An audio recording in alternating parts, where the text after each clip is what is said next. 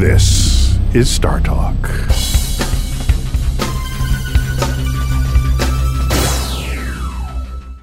Hi, I'm David Grinspoon, and this is Star Talk All Stars. I'll be your all star host today. And today's co host is comedian Chuck Nice. Hey, David.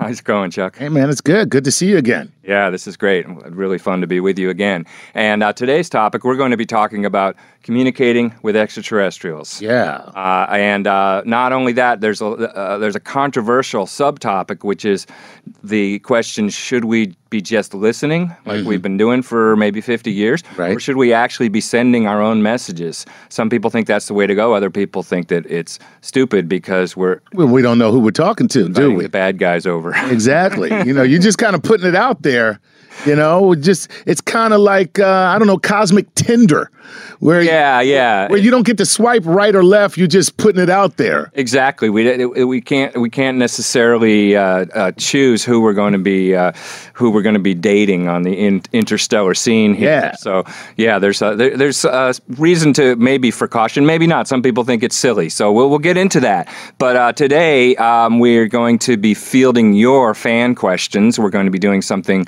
that we call cosmic queries. Yeah. And also to help us get into this subject is a uh, really knowledgeable and uh, enjoyable uh, scientist and science fiction author, David Brin, award winning science fiction author. Yes. And also a published scientist uh, who's uh, done peer reviewed studies of uh, communicating with extraterrestrial intelligence, and somebody who's been very involved in the discussion and the recent debate about messaging to aliens. We're very glad to have you with us. Welcome, David Brin. Great to be with you guys. A uh, couple of real brainiacs there uh, that uh, in in Star Talk headquarters. Beam me up. Yeah, I see you're in a room with a lot of books. You didn't write all of those, did you, David? No, I did not. Just just the left hand side of the room, right? That's all. well, as you can see behind me, there is an illustration, a Jim, beautiful Jim Burns cover of one of my novels called Sundiver. Yeah. So aliens are us. Always, always been fascinated with the alien.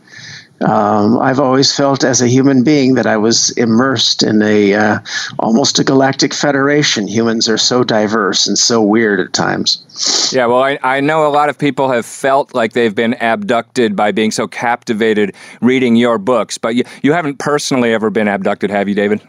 Um, uh, well, in the '60s, there was a lot of ambiguity about you know whether or not you had I was abducted as an excuse for what you did on Friday night. yeah. Uh, But um, but I hear they're still using those excuses in your generation, Chuck. yes, as a matter of fact, they are. And I say there's nothing wrong with mind expansion. Drugs? No. Mind expansion? Yes.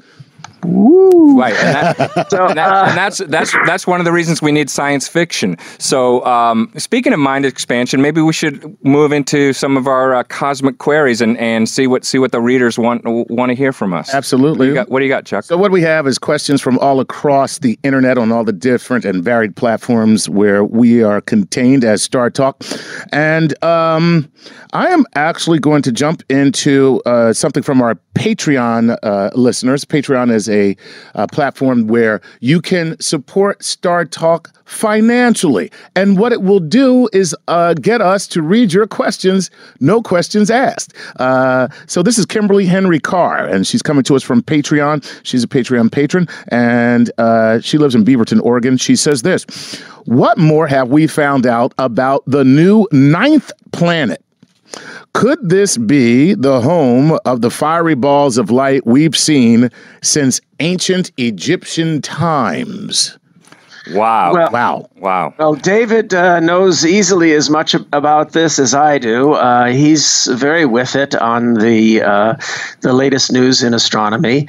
Uh, Phil Plait is another place, the bad astronomer. Um, I I follow all this stuff, even though my PhD is in planetary astronomy and in that part of the solar system, which is where the comets come from. Yes. Um, but as a working scientist, I'm a little more hands off when it comes to Planet X.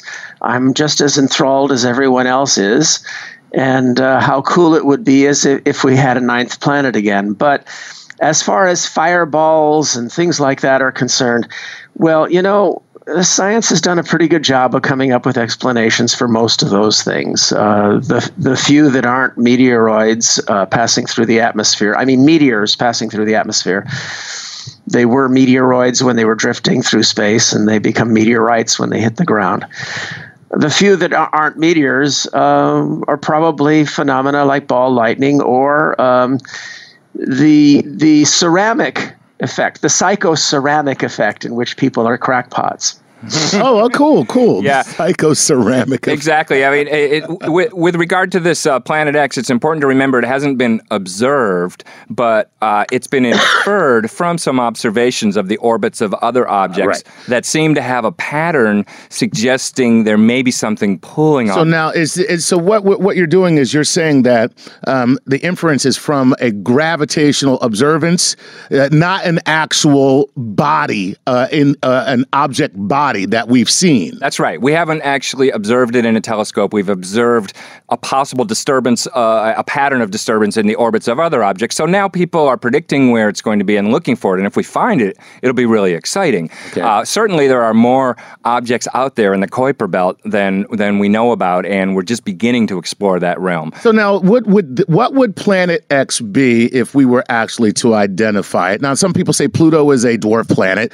Some people say it's not. Uh, uh, you know, what what will we most likely classify Planet X to be if there is indeed a Planet X? Yeah, well, that's a great question. It depends on you know by this definition that's been a little bit controversial that the International Astronomical Union adapted. It, it would depend on if it's cleared its zone, mm-hmm. whatever that means. There's you know, but but in the zone. If there's nothing danger zone, if, no. exactly. if there's nothing orbiting nearby, if it hasn't okay. scooted everything out of its path, then it might be considered, by that definition, a planet. If there's other stuff nearby, it might be considered a dwarf planet. But either way, if it's sizable and it's pulled itself into a round shape, which it would right. have to be that sizable to have the observed effects, then it would be some kind of a planet. Wow. All right. Wow. Now, and and as David Brin said, that this idea that it's responsible for uh, you know things we're seeing in our atmosphere, um, that's not something I'm really that uh, excited about. There's no reason to think that it would be um, any more than, uh, as David said, that you know there's a lot of stuff going on in the atmosphere. Some of it we don't understand. Is it related to Planet X? There's no reason to think so. Well, let me speak up for the, some of the science fictional implications. Ooh because um, look, uh, if if there the more we find out about the Kuiper Belt and the Oort cloud, and by the way, I set a novel out in the Oort cloud called Heart of the Comet that I did with Gregory Benford. Um, that's the that's the vast majority of the volume of the solar system out there where it's very cold. But we've discovered from the New Horizons uh, mission which uh, I cite when uh, I cited in an article a little while ago, in which I pointed out that the year 2015 was by far the best year for human exploration of space ever, far, far uh, more spectacular than than the Apollo era, and we're rising up out of this planet and doing incredible, competent things, even as the people of the United States are in this awful, stupid funk of uh, depression and and undeserved uh, self-loathing. Uh, absolutely ridiculous that we should be losing our confidence just at the time when we're proving ourselves to be so utterly and spectacularly competent. Mm. But if you look at it from a science fictional point of view, that realm out there, starting in the asteroid belt, but even more so out there in the Kuiper belt, that realm is first off more dynamic than we had thought because the New Horizons probe showed us that Pluto and Charon, its twin moon, are dynamic, that things are happening. The, the surface is being resurfaced. There's something vaguely like plate tectonics and volcanoes happening, even that far out and cold. But the other aspect is that this is the realm where if we were visited by alien robots, this is where the robots would have their breeding ground where they would make copies of themselves because they could make their copies out there and have their own little robotic civilization out there without interfering in the hot little nursery worlds closer to the sun like the Earth. So, as we explore outward through the asteroid belt, especially, but also the Kuiper belt and the um, and and the Oort cloud, that's when we're going to have one of many contact scenarios. And I talk about this in my novel Earth, I'm No Existence, where the possibility is that we would then actually bump into um, a very ancient civilization of robotic emissaries. And we may be sending robotic emissaries like this ourselves within a hundred years. Wow. So uh, yeah, the the idea of fighting, finding, breeding alien robots munching on Kuiper Belt objects out there uh, is kind of enticing, wouldn't you say, Chuck? Oh, without a doubt. Uh, just finding them, even if they're not munching on Kuiper Belt objects, is still enticing. As long as they're breeding. As long as they're breeding. That's the yeah. part. And as you had me at breeding. That's what I'm saying. All right. Do we have another uh, audience question? Yeah, absolutely. Let's uh, let's move on to Sebastian Meyer from Old Greenwich, Connecticut, mm-hmm, as opposed to New Greenwich. Uh, this is what he says. Let's say we received a response from extraterrestrials to one of the messages we have beamed out into the cosmos over the years, such as the Hello from Earth message. In your opinion, back here on Earth, where in society or in our daily lives do you think the knowledge that we no longer are the only known life in the universe would this have the biggest impact? School, religion, business, what? So the question isn't would it have an impact or what kind of an impact would it have, but more specifically, where would it have the biggest the impact? biggest impact. If we learned about that we were not alone. Unequivocally, if we got knowledge of company out there. What do you think, David, about that? Where would it have the biggest impact? Well, um, you know, if you look back at the science fiction of the 50s or 40s, uh, it was assumed that the biggest impact would be on religion, and that that, that, that um, people would go all and get all upset and all of that. Well, that's very clearly not true anymore. Uh, the world's uh, um, several of the world's biggest religions, um, uh, Buddhism and Hinduism, were all always compatible with uh, a plurality of worlds. Judaism, it turns out, the uh, in the Talmud, um, there's always been discussion of plurality of worlds. Mormonism is based based on that the notion of plurality exactly. of world. Yeah. And the Catholic Church has has in the last 20 years done a very very substantial and impressive backpedaling on this issue and is now fully prepared um, under the uh, tutelage of the um, uh, Vatican astronomer Guy Consolmagno. Um, so, you know, there are some religions that would find it difficult, and some of American fundamentalists have declared, and, and for no reason that makes any theological sense, that the Earth has to be 6,000 years old and there must be no other life form. But even these, shall we say, very emotionally invested conservative religious types have been hedging their bets. Mm-hmm. There was one. There was one I saw recently saying that there's no way you'll find real aliens out there, and we're not counting little scummy mats of bacteria you'll you'll probably find out there, which means they've already accepted the notion that there's probably life. They've merely drawn their line in the Drake equation at sapient intelligent life. Well, it's a legitimate position to take if you analyze the Drake equation and all the possibilities for why we seem to be alone.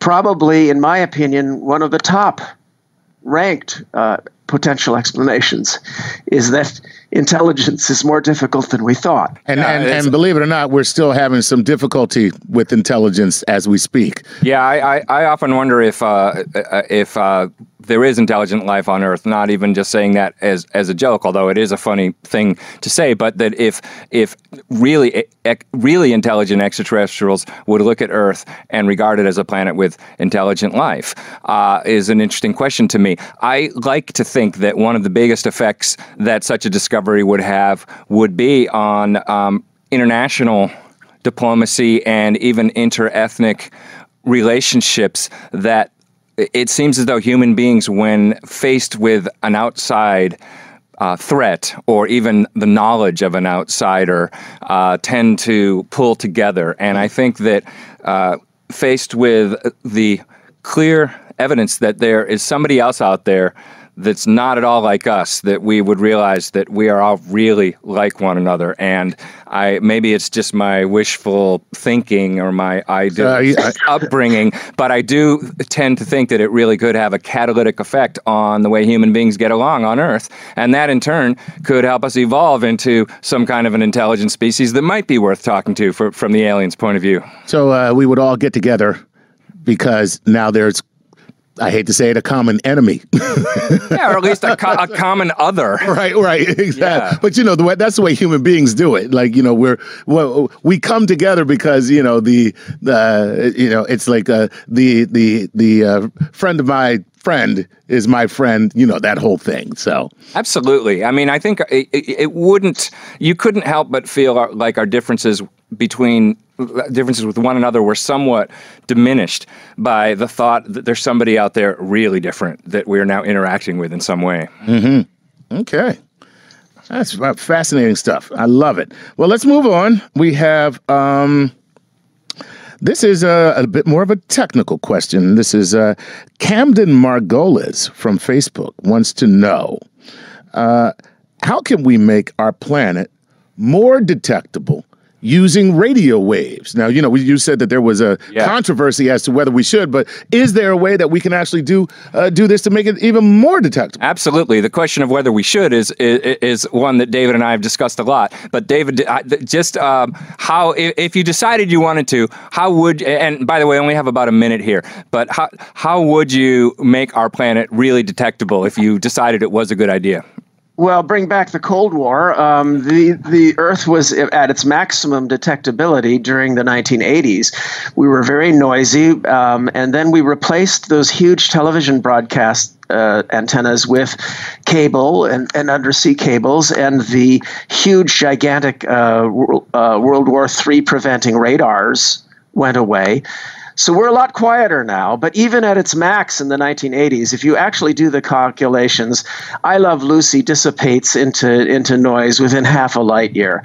Uh, you would need a, a an antenna the size of the moon aimed at the Earth to be able to detect our diffuse radio uh, signals. Now, there's an exception, and that's coherent laser-like um, radio beams, and there are about a, a dozen antennas on this planet that can transmit those. They're called planetary radars, like Arecibo and Goldstone, and Evpatoria and Crimea. And these are the ones that the really serious METI people want to use.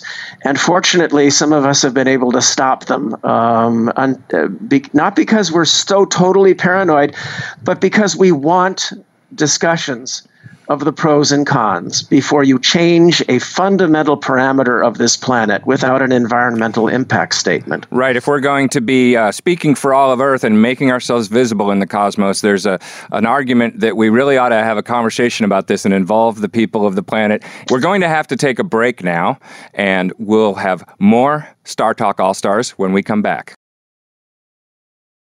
This is Star Talk All Stars, and so what do we have, Chuck Nice? Uh, what what uh, uh, we're uh, doing reader questions here, and uh, Yes. who's, who's got a question for us? We us? got uh, more cosmic queries taken from all over the internet and uh, some good questions so far. Uh, let me bring in, let me backtrack here, get one that I passed over. Uh, this is Nate Carlson from Ottawa, Canada.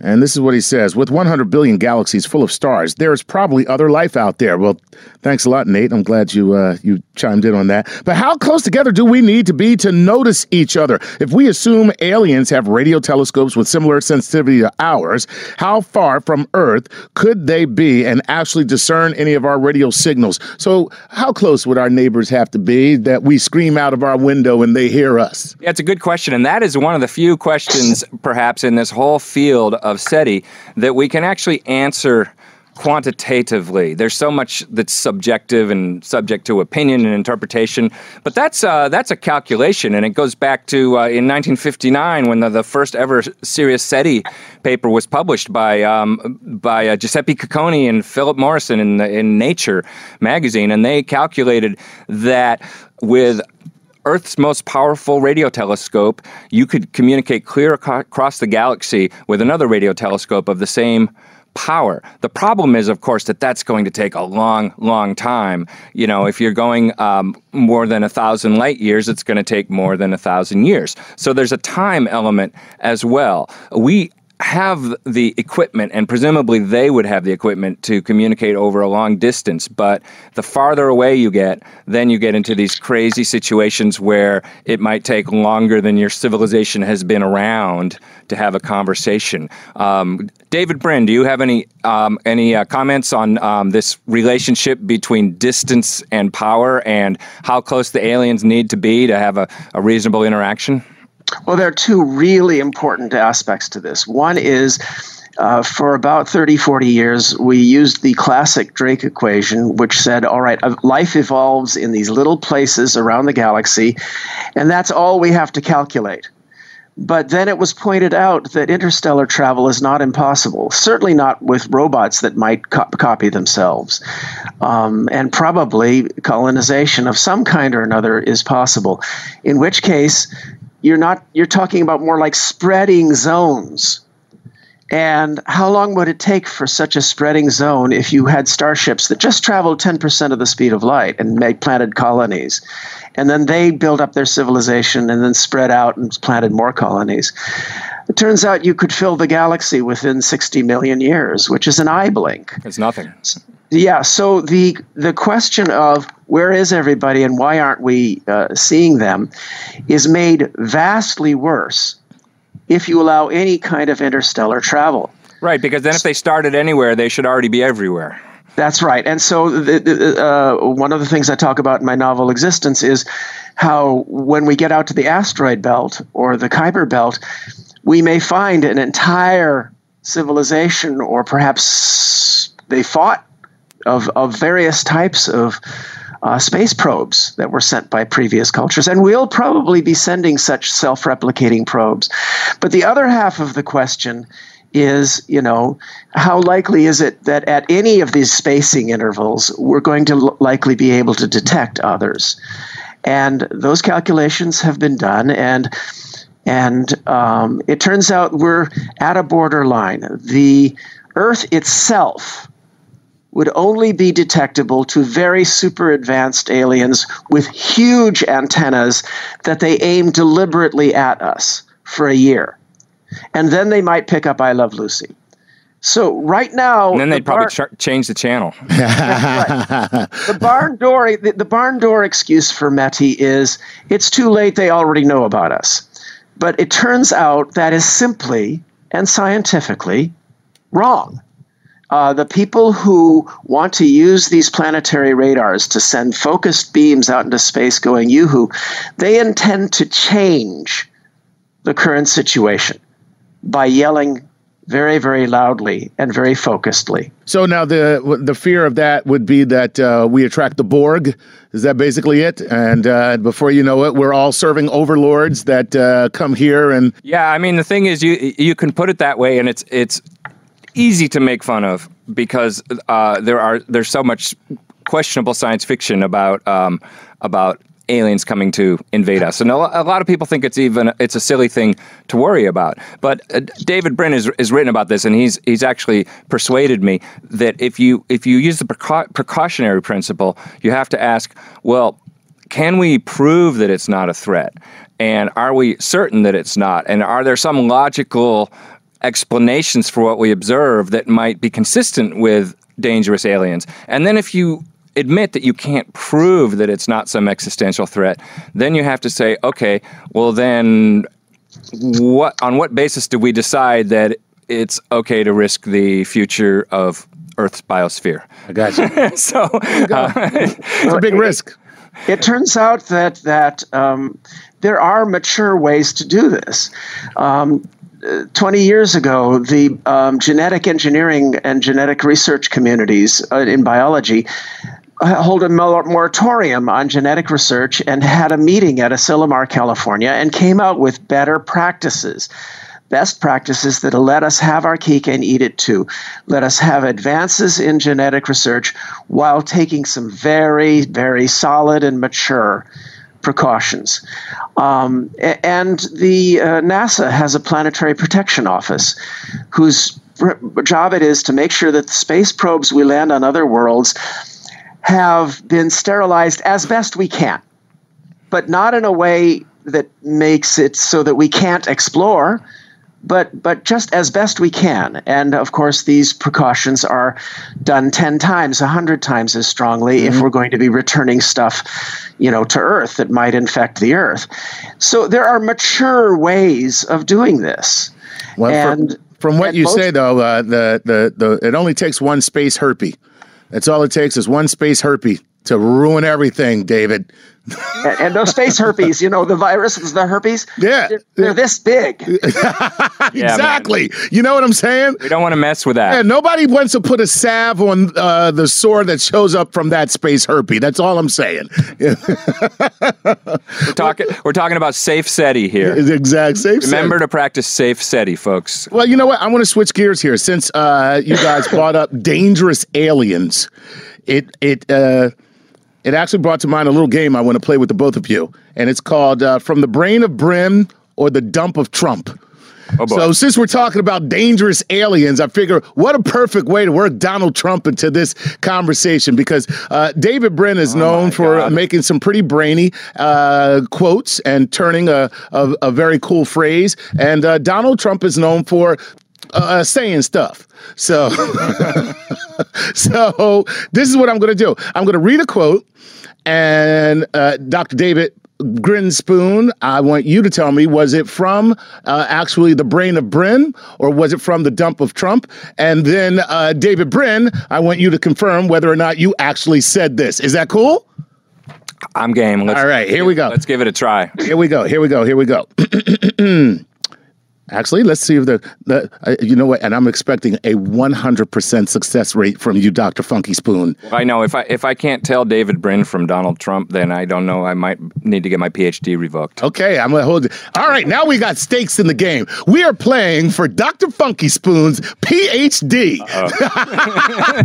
what did I just say? If you lose this game, you are no longer Dr. David Grinspoon. I don't want to have to go back to grad school, please. All right, here we go. Here's the first First quote Self righteous people can talk themselves into forgetting that they are a part of civilization. They can feed on that culture, bringing it down. It's happened many times in the past. It could happen to us again. Is that from the brain of Brin or the dump of Trump? Dr. Funky Spoon. That strikes me as a very reasoned and intelligent analysis. Mm. And I'm going to go with the brain of Brin for that one. Okay. Uh, David Brin, did you indeed say that? He's given us the He's thumbs giving up. us a thumbs up through the camera, so that is a yes. and uh, and what what was the context of that, David? What were you what were you actually talking about when you were talking about self righteous people? Very quickly. Just so well, we... we're we're all we're all drug fiends to one degree or another. We get addicted to wholesome things like our children, like our skill and our professions and yeah. music, science fiction, and and science fiction. And unfortunately, uh, when we can't find wholesome things to be addicted to, we go for drugs or alcohol or gambling. But now, let's leave me out of this, David. But the, the, the easiest the easiest drug in the world to satisfy your addictive cravings is self-righteous rage. Wow. Uh, and and if you can return to a self-righteous snit, right. um, re- regularly at intervals and we all know people like that and we all know that we ourselves are yeah. capable of that. Well it feels good.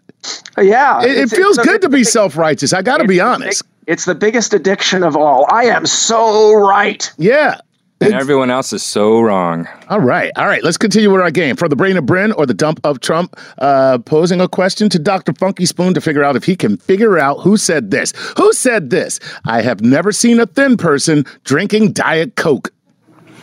I have never seen a thin person drinking Diet Coke. Was that from the brain of Brin or the yeah. dump of Trump?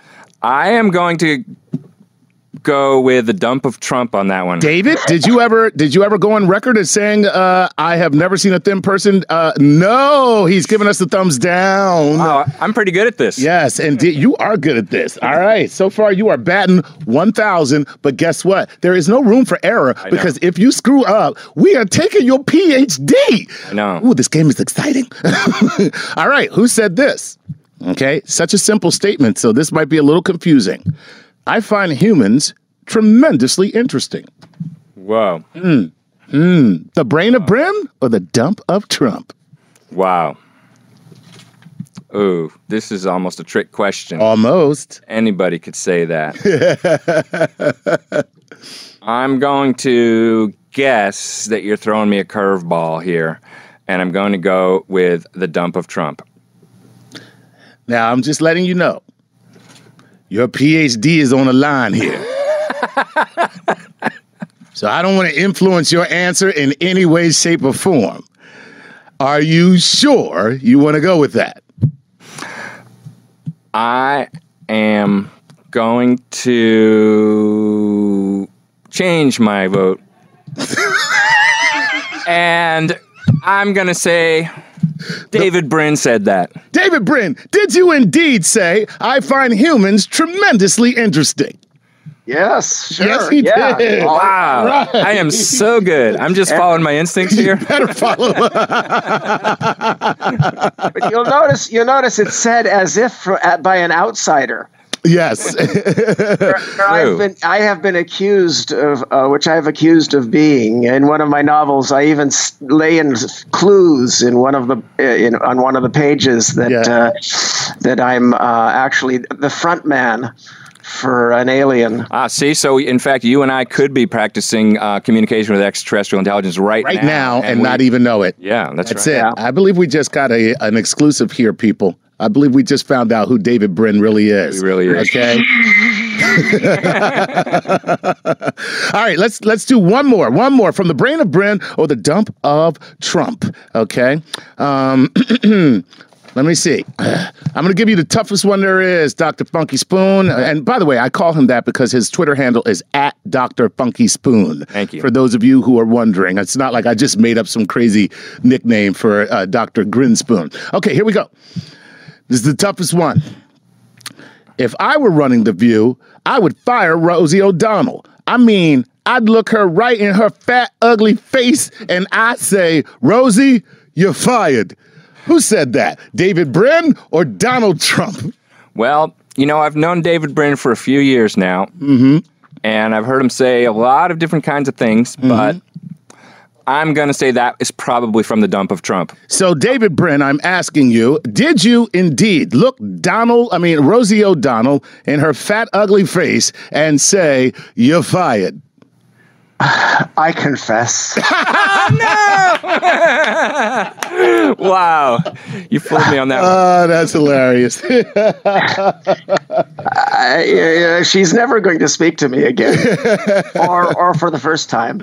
no, that's very cool. All right, that's our game. That's our game. That was good stuff, guys. That was uh, that was a fun little departure. And let's get back to our cosmic queries and some very serious um, questions about uh, signs of life in the universe and Right. calling What do we got, Chuck? Here we go. This is from uh, Jeff Carlisle. He comes to us from Facebook and he wants to know this Does NASA or SETI have a set of guidelines for what to do in the event of extraterrestrial contact? How do we respond? Does the public find out? How much information can we share? Are they already here? What's going on? Oh yeah, good question, and the and the answer is yes. really? There, there is uh, a protocol.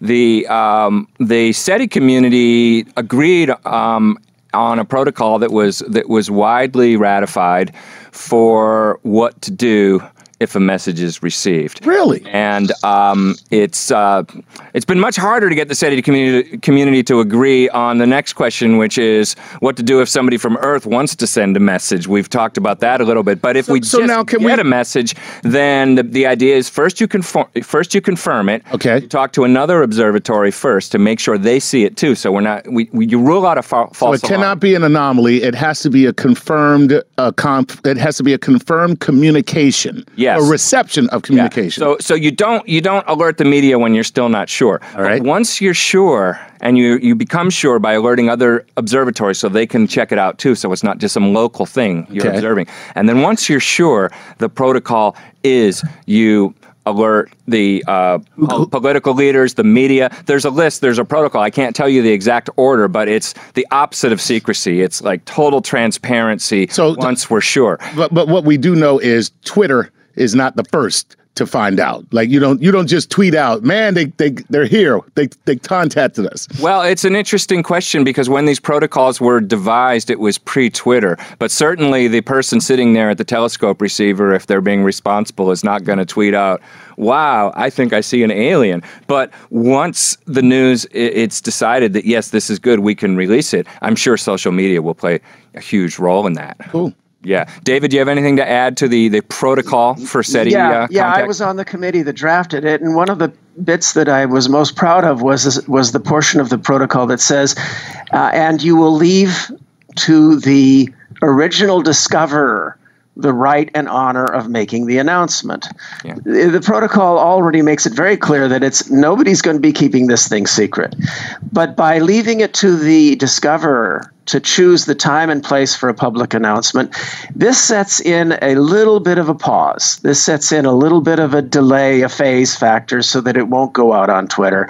So that humanity has at least that, you know, one day or so or two days in which a sage scientist, leader of a team somewhere, can take a deep breath. Mm-hmm. And think about what to say and what to do um, that I think that uh, even the I'm a, I'm the author of the Transparent Society, and yet I think that a one day or two day delay, you know, for a little bit of pause and consideration may be wise. Uh, you don't know what the circumstances will be. Let's just hope it's not my teenage daughter because it will go like this. I got some big news. Guess what it is? We need to take a, a pause now, but we'll continue with our Q and A uh, and uh, wrap this up in a little while. Thank you. Welcome back to Star Talk All Stars.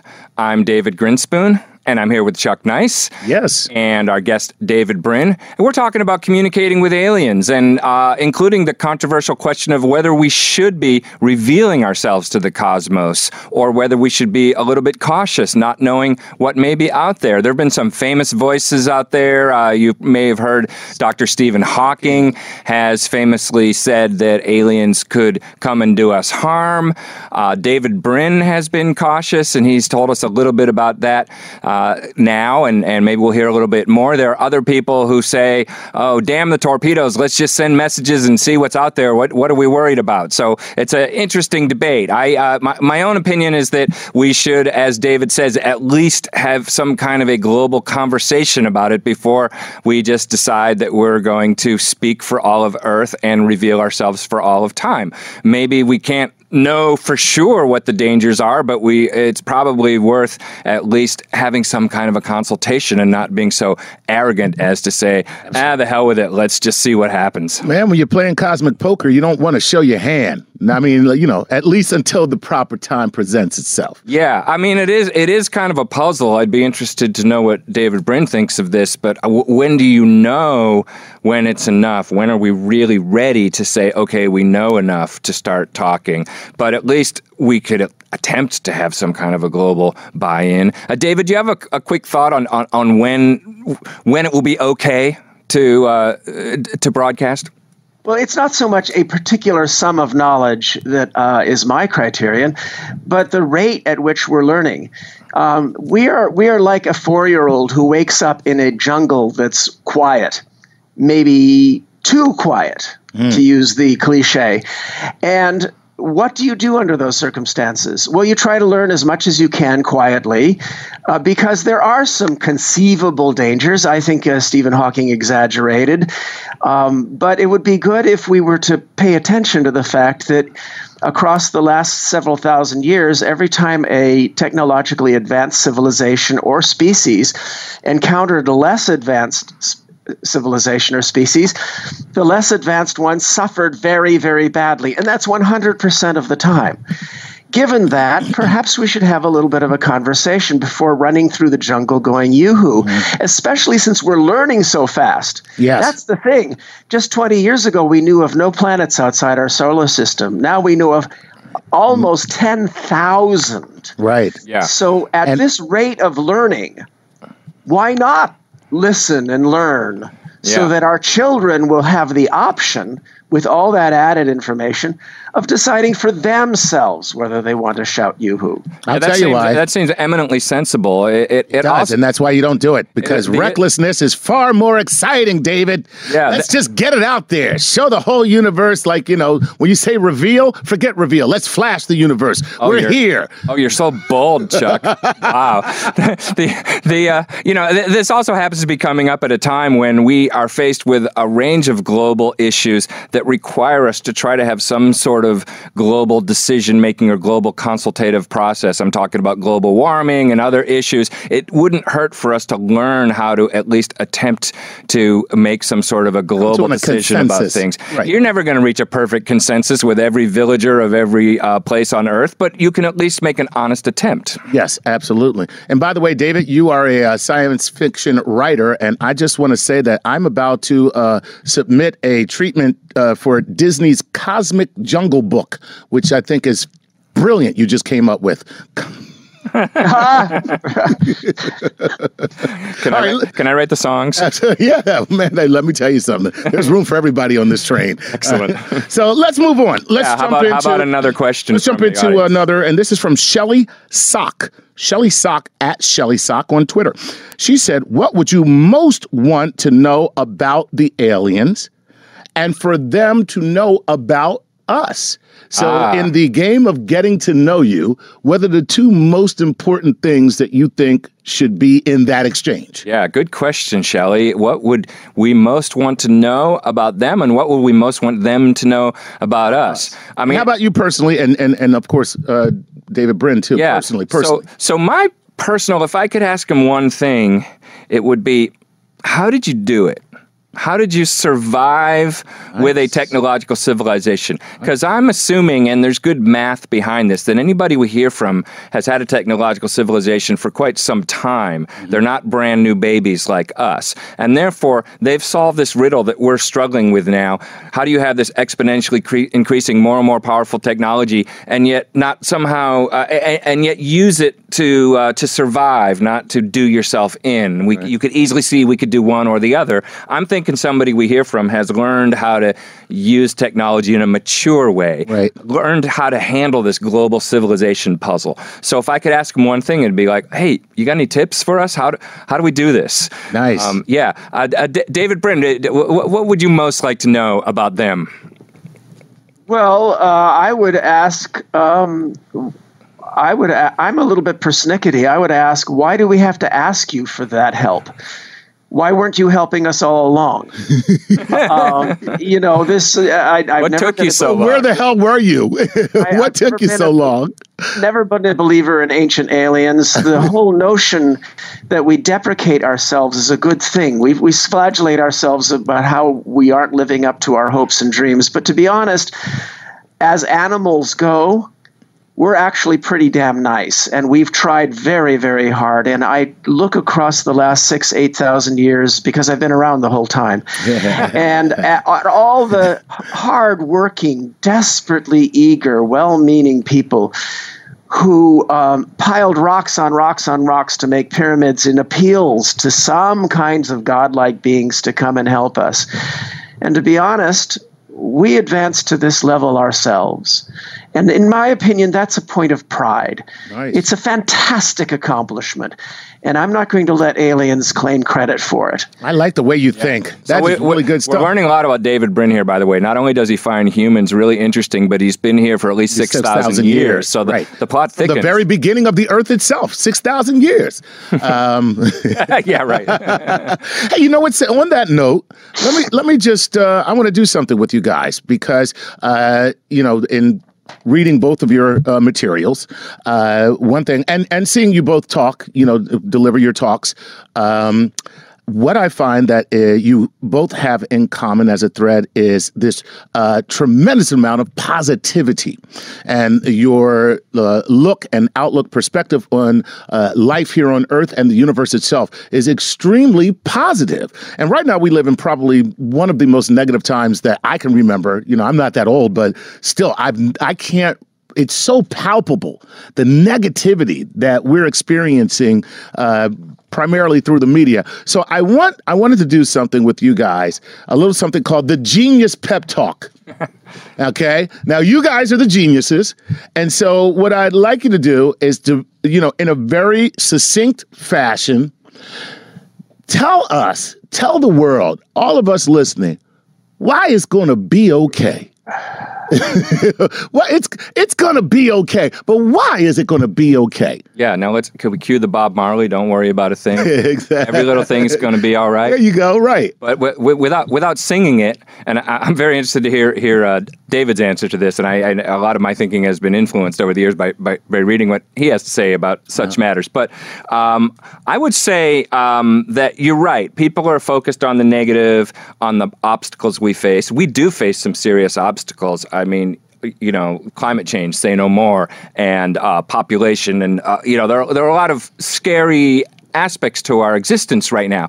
On the other hand, I think a lot of that negativity comes from thinking very small and being uh, obsessed with the with what's going on right now and what what's the prospects are for the next few years. Mm-hmm. But if you take the longer view, the 5,000 year, the 10,000 year, the million year view, and you look at the progress of the human race, and, and David alluded to this, we are a problem solving species. We have faced bigger obstacles than we're facing now. The mm-hmm. human race has almost gone extinct before, and we survived by reinventing ourselves and finding new ways to cooperate together. If you look at our long term, I'm talking million year history now. That's who we are. We're the problem solving, inventive species. And I think that we're just faced with another set of challenges now, and that we'll look back at, at this time a few centuries from now and go, wow, they really thought they were stuck with that. Uh, silly energy system that was messing up their atmosphere before they invented the and then now everything's fine. We were inventive, right. and people are Uh, people are recognizing collectively, globally, that we're in the situation we're in now, and I think that recognition will breed solutions. And I, even if the next century is troubling, and it w- may well be, I predict that the next millennium is going to be a really bright one for the human species. Fantastic. Well done. I'm going to sum up what you said by Dr. David Grinspoon says human beings, like Madonna's career, we're always reinventing ourselves. So. there you go. Uh, D- David Brin, tell us tell us why uh, the, future is not nearly as bad as some people like to say it is. This is the dawning of the age of Aquarius. See, he's singing too. All nice. right. Look, the the thing is that I agree with everything that David said, but the problem is human beings get into traps, and one of the traps that we've seen for the last 6,000 years has been uh, feudal pyramids of power that become hyper conservative and then constrain and repress our creativity and our innovation. The great historian Arnold Toynbee said those civilizations that thrive are those that invest in, in the rambunctious creative minorities. And we've created a civilization that's good at that. Uh, it's the only diamond shape human civilization in which a well off middle class is unafraid of the rich and outnumbers the poor. And that's ours. And it's an experiment, it's a revolution. And we did look at it a revolution. And there are those in our society right now that are trying to destroy our confidence and hammer us back into the feudal pyramid that's mm. the traditional human modality. And if that happens, I think that they will squash our creativity enough that we could be in very serious trouble. And I think that's one of the reasons why there's been a lot of propaganda, not just on the right, but also on the far left, that uh, has been gloom and doom and anti uh, science when in fact we're a scientific people, we're a brave people, we're a competent and explorational people. And 2015 was the best year for exploration in the history of our species.